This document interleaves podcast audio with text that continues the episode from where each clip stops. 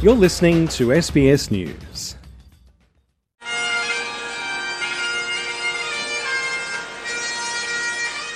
Forty years on from Ash Wednesday, families, friends, and communities are still mourning. Hundreds of people came together on Sunday in Cockatoo, an hour out of Melbourne, to remember a devastating part of Australia's history. Jason Heffernan is the Chief Officer with Victoria's Country Fire Authority. Victoria is no stranger to fires, and we, we see uh, the fires in the landscape. We are one of the most uh, fire prone places in, in the world.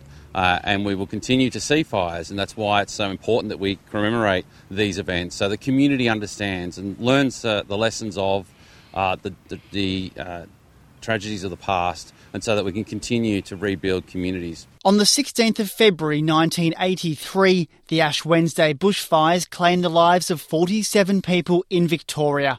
Years of severe drought and an evening wind change proved catastrophic, as hundreds of fires burned through 200,000 hectares in the Dandenong Ranges, Otways, and Mount Macedon.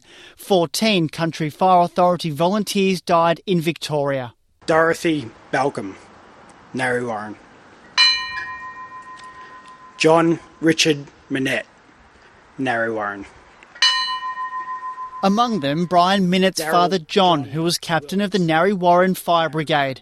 Brian Minette was only a child at the time. Uh, so as a five-year-old, um, it was been fairly hectic. Um, I remember going to the pool because it was quite hot, um, and Dad was already out. Um, and obviously, as a five-year-old, I didn't know how enormous the, the incident was. Um, so I remember going to the pool. Um, I remember seeing just the smoke come over, and then obviously the the sun being quite orange. Following in his footsteps was never up for debate.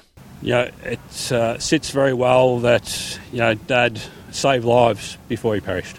That's all I wanted to be was a firie, uh, and that's what I've become.